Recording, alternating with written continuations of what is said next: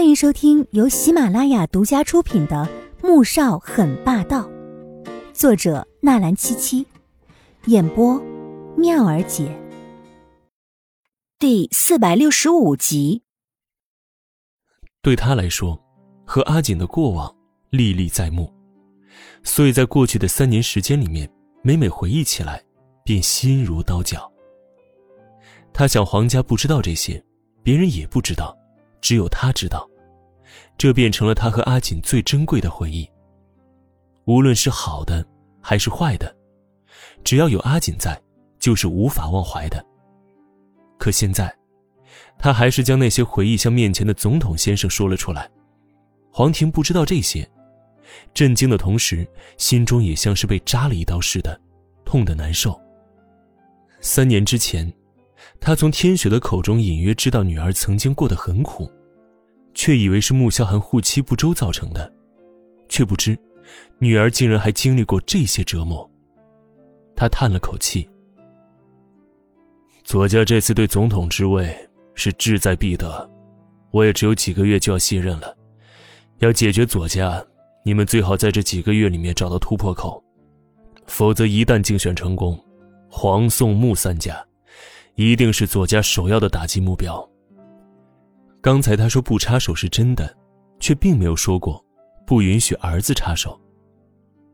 穆萧寒没说什么，只是看向面前稍稍拉开了一丝缝隙，唇角微微牵起，眼底闪过一抹温度。他家的小女人在担心他，黄婷似乎察觉到他的心不在焉，看向身后，见帘子清白，眉头抖了抖。真是女大不中留了呀。黄天武和父母告别之后，便被穆萧寒牵着下了飞机，这才轻吁了一口气。哼，怎么，怕你父母把你强行带回国都啊？男人看他这副模样，不由轻笑着，眼中尽是宠溺。黄天武点点头，嗯，我不想和你分开了。穆萧寒将他搂进怀中。恨不得揉进身体里面。不会了。经过这次的事情，穆萧寒私底下安排了六名保镖暗中轮流保护，就怕再出现什么他无法承受的事情。黄天武经历了这次的事情，就算是去工厂那边，也变得谨慎了很多。在这种紧张的时刻，他更不能出了什么事情而拖了穆萧寒的后腿。他原本以为父亲回去之后。会对照片的事情采取什么行动，却不想，就在品牌启动会的前后几天，相继发生了几件猝不及防的事情。先是在启动会的三天之前，那张照片果然被曝光了。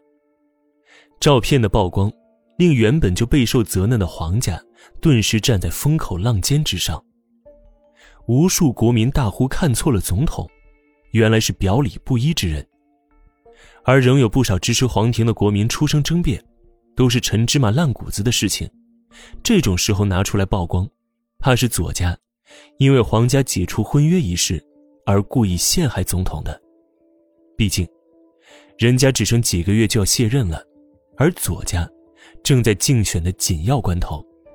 这种时候拿这种事情来炒作，自然是免不了为自己拉票的嫌疑。有支持左家的骂黄家的。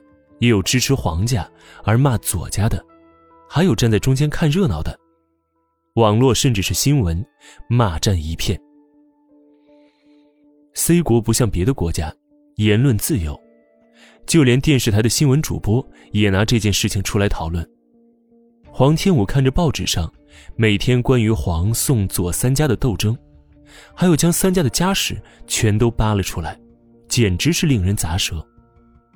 只是他没想到，这事儿还在沸沸扬扬的闹着，M H 却忽然召开紧急会议，原因是，美丽网上出了一批和黄天武设计的这次品牌启动会上发布的服装一模一样的仿品，而且销量惊人。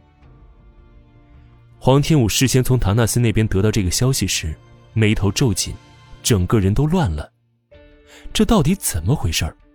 是公司出了内奸，还是工厂那边？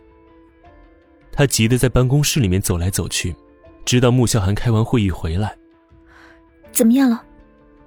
穆萧寒牵着他的手坐下，将会议的结果告诉他。品牌启动会还是要照常进行的，法务部那边已经开始拟律师函了。不过，之前我们打算将 D.L 这个品牌往高端走的计划暂时要改变了，现在只能锁定中层消费人群。黄天武其实并不在乎这些，而是怕这次的事情会对公司有其他的影响。这次的事情会给公司造成多大的损失？他更关注的是这个。从品牌企划到正式运作，再到如今的即将启动发布，不单单只是表面如此简单。企划就要动作整个企划部，还有市场部、公关部，而这些投资每一次下去，都是几千万、上亿的砸钱，更别说一开始就是定了往高端品牌的定位。那砸的钱就更多了。穆萧寒捏了捏他的鼻头，笑着说道：“放心了，前期都是投入，真正的收益要看后期，所以现在谈损失还太早了。”黄天武知道他这是在安慰自己，心中不好受，但面上却乖乖点头，双臂圈上了男人的腰间，靠近怀中。这个左印，他到底想干什么？从目前的情势来看，左印现在主要是针对穆萧寒掌管的 M H 公司。本集播讲完毕，感谢您的收听，记得点赞订阅哦。